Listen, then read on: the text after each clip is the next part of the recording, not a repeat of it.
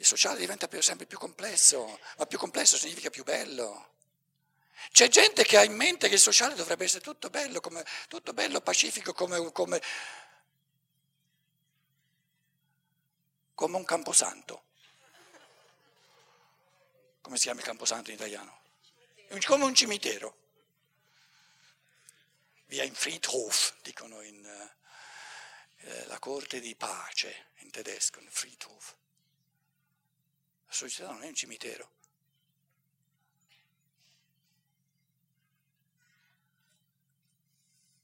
Bisogna avere il coraggio per eh, affrontare un sociale che diventa sempre più complesso, però eh, sarebbe meglio se l'organismo fosse meno complesso, l'organismo fisico.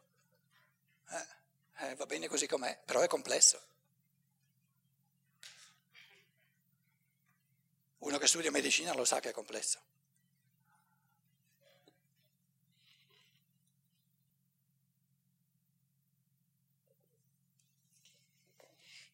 Ti volevo chiedere, nella precedente tua esposizione hai elencato la società di potere cui corrisponde un'economia di scambio o di baratto, poi una società di scambio cui corrisponde un'economia di denaro e eh, una società organica cui corrisponderà un'economia organica. Mi chiedevo, nella dicitura economia, eh, società di scambio, che secondo mm, che io eh, sento più come una società di diritto, volevo capire in che senso hai usato la parola scambio nello scontro di volontà. Ho usato la, il termine società di scambio traducendo un termine tedesco che è più ricco, più complesso, perché Tauschgesellschaft. Lo si potrebbe tradurre eh, ugualmente dicendo una società di cozzo di cozzamenti, dove la volontà singola cozza con la volontà singola e salta fuori, da questo caos salta fuori quello che salta fuori. Quando le volontà non vengono minimamente organizzate fra di loro, quando ognuno vuole una cosa diversa, io l'ho chiamato l'atomizzazione del, del sociale, il caos. E siamo in questa fase di caos, fase che va attraversata, non si può scavalcare. La pubertà è per natura caos, dove la volontà singola è opposta all'armonizzazione delle volontà.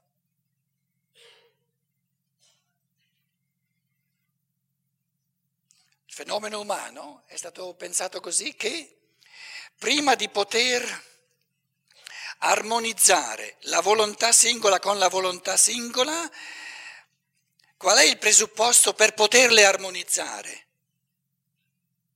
Che non siano già in partenza armonizzate. Quindi in partenza devono essere l'una contro l'altra. E va tutto bene. Perché se non sono in partenza contro, l'una contro l'altra, non posso armonizzarle. Nel corpo sono già armonizzate.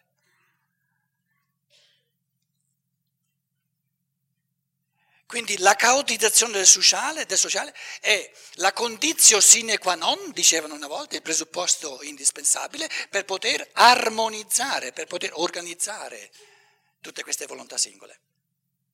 Un compito all'infinito, un calcolo integrale all'infinito. Evoluzione della coscienza vertiginosa, però il tempo ci è dato uno dei cardini della scienza dello spirito moderna è che a ogni spirito umano sono messe a disposizione eh, ripetute vite terrene che vanno dall'inizio fino alla fine dell'evoluzione. Quindi ogni spirito umano partecipa a tutta l'evoluzione, che è una gran bella cosa. Perché riorganizzare insieme tutte queste volontà, incarnati siamo adesso 6 miliardi,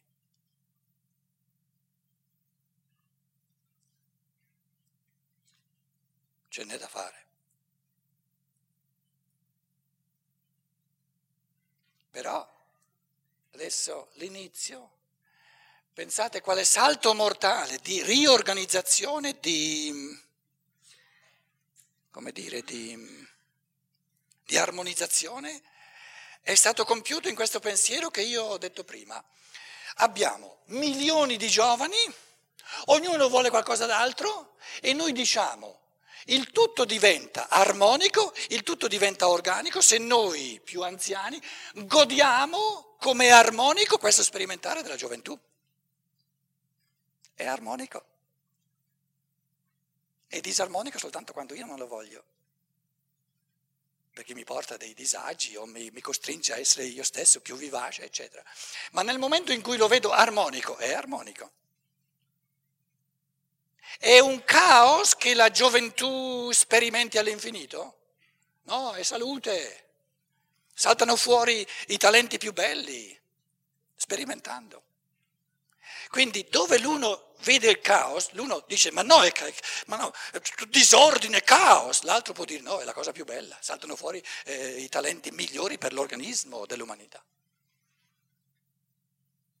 Quindi tutto è questione di evoluzione della coscienza pensante. Per quanto mi riguarda l'umanità va benissimo. I pensieri potrebbero essere un po' più intelligenti qualche volta, però abbiamo tempo anche per quello.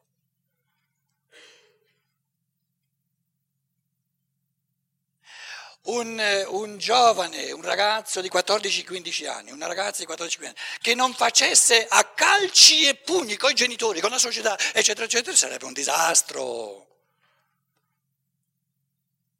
Lì non salta fuori nulla. Oh, qui c'è un po' di gente che, ha oltre, che è oltre i 14-15 anni. Adesso siamo sinceri, quando noi avevamo 14-15 anni eravamo tutti, tutti belli, buoni, bravi, abbiamo sempre obbedito a papà e mamma che ci dicevano torna al più tardi alle 10 a casa, eccetera, eccetera, eccetera. Non c'è stata nessuna scintilla con i genitori? Se non c'è stata è ora che, salti, che, che, che ri, ri, ri, come dire, i, i, colpi persi, che ce li recuperiamo. In Germania c'è un sacco di gente che, siccome gli è stato proibito questo rumoreggiare, questa, questo disordine della gioventù, ci mettono tutta una vita a recuperarlo. E non è meglio, eh, crea molto, molto più problemi.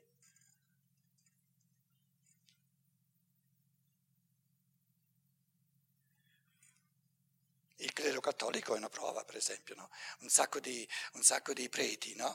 a cui non è stato concesso eh, di, di, di, godersi l'altra metà dell'umano che è, che è, il sesso femminile, mi è stato detto, no? quando avevano 16, 17, 18 anni, tanti, non dico tutti, ma tanti, vogliono recuperarlo quando ne hanno 60, 65.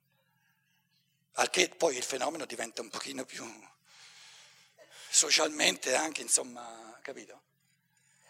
Cioè le leggi del biologico, le leggi dell'umano non si possono scavalcare. Si tratta di capirle e di, di, orientarci secondo la loro saggezza. L'umano è stato concepito con un'enorme saggezza e noi dobbiamo in chiave di pensiero recuperarlo a livelli sempre più profondi. E i conti tornano poi. Il clero protestante ha risolto tutti i problemi, sono partiti già con preti che si sposano ha risolto in partenza tutti i problemi del celibato.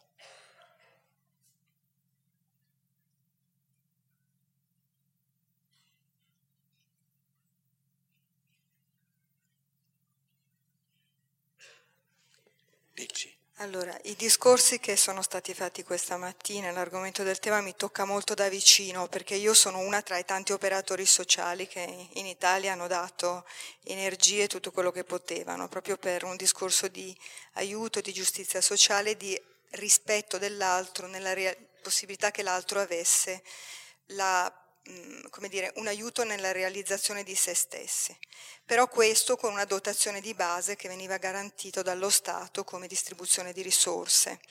Invece è accaduto che eh, una quindicina d'anni fa una legge molto bella, che era la 833 per la sanità, che dava dei criteri molto, mm, molto utili per identificare i bisogni delle persone, la dotazione delle risorse del personale, insomma tutta una serie di cose, è stata dichiarata una, una legge che andava modificata assolutamente perché non c'erano più risorse. E questa cosa non è vera perché abbiamo comunque potuto procedere e sopravvivere fino adesso come economia dello Stato.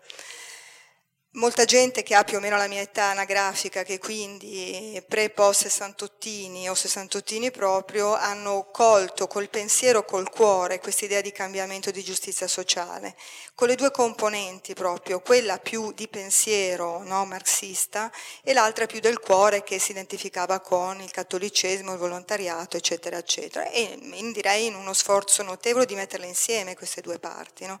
perché spesso confliggono. Ma non voglio entrare in questo argomento. Mi sono, la, la, personalmente mi sono sentita impotente, come se ci, si fosse improvvisamente retto un ostacolo e non riuscissi a vederlo, ma mi impediva di procedere oltre.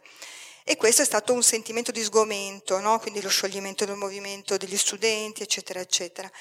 E poi la risposta che io mi sono data in merito all'argomento che è la menzogna, cioè io quello che mi sono accorta è che è iniziata una grande menzogna, non era vero che non c'erano le risorse, c'era qualcosa di nascosto, di occulto, di poteri più forti che ci avevano raccontato un sacco di balle.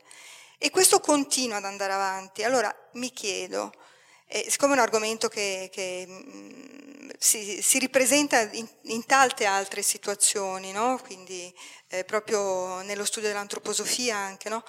Ed è cosa si fa di fronte alla menzogna, no? di fronte al fatto che si sta tornando, di fronte alla menzogna, di fronte al fatto che adesso, vabbè, eh, non, non, voglio usare luoghi comuni, ma le veline non sono mica soltanto quelle che ci fanno vedere alla televisione, no?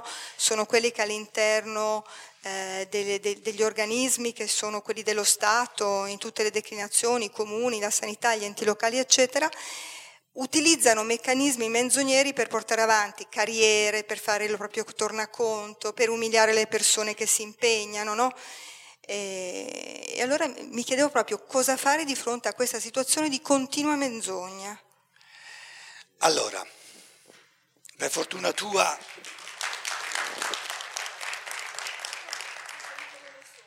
applauso. Questo mi dà, mi dà il diritto di picchiare in, nel senso in cui volevo picchiare, perché allora non vale solo per te ma anche per quelli che hanno battuto le mani. Per fortuna nostra il tempo è già, per cui devo stringere il discorso. Allora, mm, parlerò in un modo stringato ma provocatorio, però la provocazione intende dare una incentivazione al pensare, non intende essere di nuovo una menzogna. Parlare di menzogna è un moralismo che vuole soltanto ricattare, è un moraleggiare, perché una, una umanità senza menzogna, tra virgolette, non esiste. L'altra provocazione, un essere umano che non sa mm, intelligentemente mentire non vale nulla. Provocazioni eh, al pensare. Ti porto un esempio. Siamo nel nazismo, io da persona umana normale ho nascosto in cantina un, un ebreo. Arriva la SS, hai un ebreo nascosto? No, chi sono gli ebrei? Mai conosciuti. Menzogna.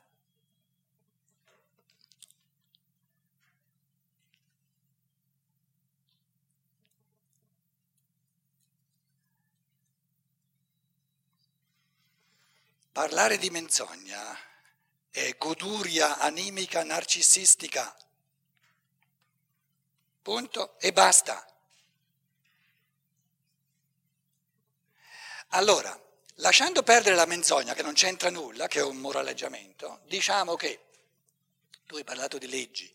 A me le leggi non hanno mai interessato vivo in Germania e la Germania è la prova apodittica della reincarnazione, perché ci sono tante, tante, tante tali leggi, ordinamenti statuti, eccetera, eccetera, eccetera, che soltanto per leggerli tutti l'essere umano ha bisogno almeno di un paio di vite terrene. Quindi la prova è che ci deve essere reincarnazione. Però questo vale soltanto per la Germania, in Italia Prima di tutto c'è neanche la metà, poi non si legge quello che c'è. Adesso un'altra, un'altra, però questa volta non è una provocazione, è molto serio. La legge ha soltanto un compito. La legge sancisce i diritti e i doveri che tutti abbiamo nei confronti degli uni degli altri. Prima di tutto una legislazione sana nell'organismo sociale non dovrebbe entrare affatto in merito di economia. Il cancelliere tedesco dovrebbe starsene a casa sua quando si tratta di Opel e di General Motors, che non c'entra nulla e di fatti si è pigliato una bella, una bella sberla, per fortuna. Qual è il compito della legge? La legge in una società moderna ha il compito di individuare e questa deliberazione diventa sempre più complessa perché è una deliberazione in base a maggioranza la legge non ha mai il diritto di ingiungere, di comandare delle azioni. Beh, questa è una prevaricazione della libertà dell'individuo. Non esiste anche soltanto un'azione che un individuo deve fare. Non esiste. Ci sono azioni che ognuno deve omettere, che nessuno ha il diritto di compiere. E il compito della legge è unicamente di proibire, sotto minaccia di andare in prigione, ci deve essere questa minaccia, le azioni che vanno proibite. E quali azioni vanno giustamente proibite? Soltanto le azioni che per natura ledono la libertà. Tutto il resto è permesso? Tutto il resto è permesso? Un'azione che non lede la libertà di colui che agisce e degli altri ha diritto di esserci? Che motivo c'è di proibirla? Quindi non c'è nulla, ma proprio nulla che l'essere umano deve compiere. Ci sono azioni, e il sociale diventa sempre più complesso, non è facile dimostrare questa azione va proibita perché per natura lede la libertà dell'altro. Quando uno spara a un altro e lo uccide, è un'azione che per natura lede la libertà dell'altro? Certo, va all'altro mondo, non può più esercitare nulla della sua libertà. Questo è facile, quindi uccidere va proibito, è ovvio. Però altre azioni, per esempio vendere generi alimentari avvelenati, lede la libertà dell'altro, certo, perché se, se gli indebolisce il corpo eh, si può muovere con molta meno libertà, però lì, la deliberazione legale su quali azioni vanno proibite no, diventa molto più complessa. Però, ripeto, per una società moderna, che ha un senso proprio della, della, dignità della persona umana e della dignità della libertà della persona umana, deve capire che tutto deve essere permesso, deve essere, deve essere come lecito, anziché fuorché le azioni che per natura ledono la libertà e vanno proibite. E l'unico motivo legalmente giusto per proibire un'azione è di dimostrare che lede per natura la libertà. Altrimenti aspettiamo e vediamo cosa salta fuori da questa azione. Non siamo ancora sicuri che questa azione lede veramente per natura la libertà. Aspettiamo, aspettiamo altri risultati. Ma una legislazione che impone all'individuo dei doveri è puro esercizio di potere, è disumano.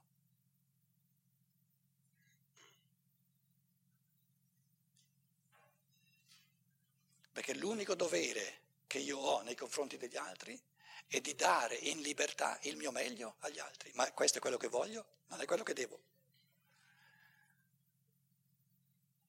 Quindi il dovere morale vero è ciò che l'individuo vuole, con gioia, per libertà, non, non ciò che deve a denti stretti.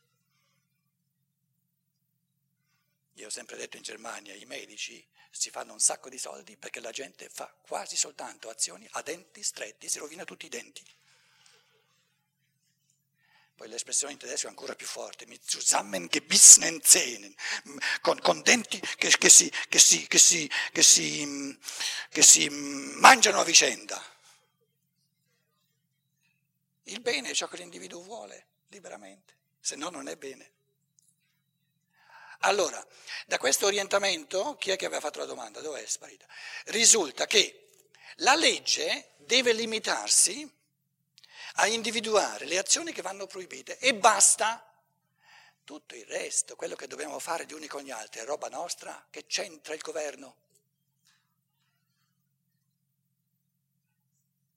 E in Italia, in fondo, è un problema non da poco che eh, il responsabile in primo piano eh, per la legislazione sia al contempo un magnate della, della, eh, dei soldi delle, dell'economia. Perché allora ti fa una legge per portare i suoi, i suoi capitali in Italia, eh, siccome ce ne ha parecchi, ti fa una legge apposta per lui. E tutta l'umanità guarda in Germania e dice ma, ma, certe leggi sono possibili soltanto in Italia, l'anonimato non è concesso neanche negli Stati Uniti, in Italia è concesso l'anonimato. Perché il Berlusconi può portare i suoi miliardi in Italia. Cosa assurda. Una legge, una legge economica. Puro esercizio di potere. Però la possibilità di, di, presentarsi in un modo convincente emerge unicamente attraverso un processo di coscienza, portare a coscienza le cose. Quindi il lavoro più importante, più urgente, va fatto nella testa, è, è ovvio, scusate, è, è palese. Karl Marx, Marx e Engels cosa hanno fatto? Un lavoro di testa.